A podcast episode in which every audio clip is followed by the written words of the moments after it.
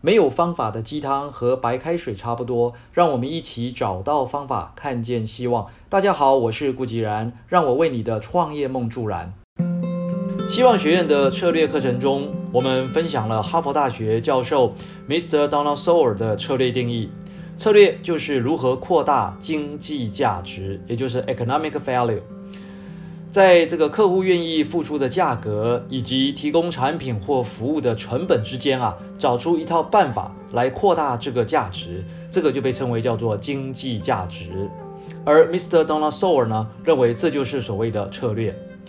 降低成本一向是台湾厂商，应该说是呃所有华人企业啊较为熟悉与擅长的思维和方法，但是提高售价却是我们很多企业的大罩门。记得还在红海服务的时候，有一个事业单位因为原物料成本以及工资的上涨，不得不提升产品的价格。他们的做法很直接，就是根据实际的成本加上利润来当成售价。这样的模式到了客户那边完全无法被接受，结果因此得罪了很多客户，纷纷转单，也培植了一批中小型的竞争对手。单方面的提高售价。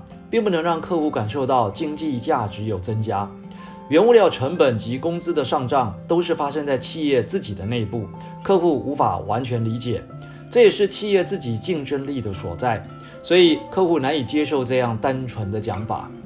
在我们希望学院企业实战营的课程中有提到价格的公式，其中价值是没有标准的，是最抽象的，也是最个人化的感受，所以该怎么做呢？我们正处于一个说故事的年代。课堂中，我们分析了台湾知名的凤梨酥品牌维热山丘，它是一个怎样的凤梨酥呢？在台湾中部一个距离太阳最近的小山丘上，飘来阵阵浓郁的凤梨香，温度恰好是台湾最道地土生凤梨的最爱。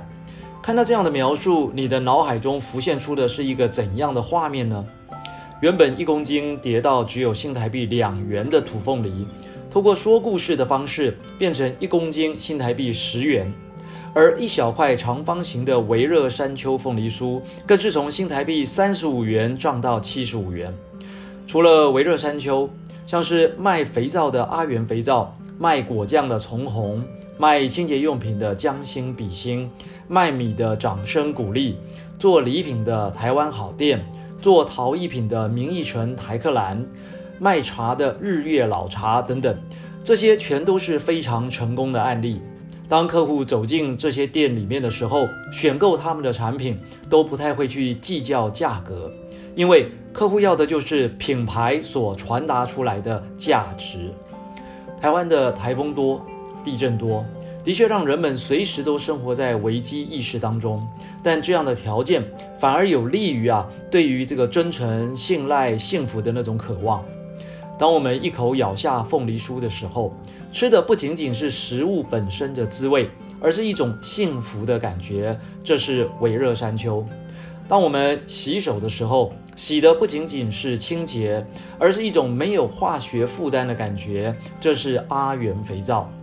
当我们喝一口茶的时候，喝的不仅仅是茶香与茶干，而是一种安心的感觉。这是日月老茶，所有这些价值都超越了产品本身的价格，我们称之为经济价值，也就是 economic value。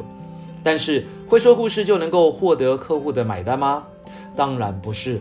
还记得什么是赢的策略吗？维热山丘在第一时间与土凤梨农签订契作。并成立了专业的自动化生产凤梨酱工厂，掌握了原物料与配方，形成了我有你没有的竞争优势。阿元肥皂故意不用自动化的这个机器来生产，而是与社区的妈妈们组成这个手工生产大队，并且成立了药草萃取研究中心，形成了我会你不会的策略性竞争力。这些都让他们避免了一般凤梨酥厂商、肥皂厂商的价格竞争，最后就是我赚你不赚的平均以上报酬率。相对的，当初配合电影《海角七号》发展起来的蜻蜓雅竹与麻辣烫小米酒，因为缺乏了量产的能力跟技术，以及在商品的特殊性跟差异性上面的变化，当竞争者出现之后，就陷入了价格战的漩涡中。各位朋友，这是一个说故事的年代，也是发展品牌最好的年代。让我们一起来为自己的品牌说故事吧！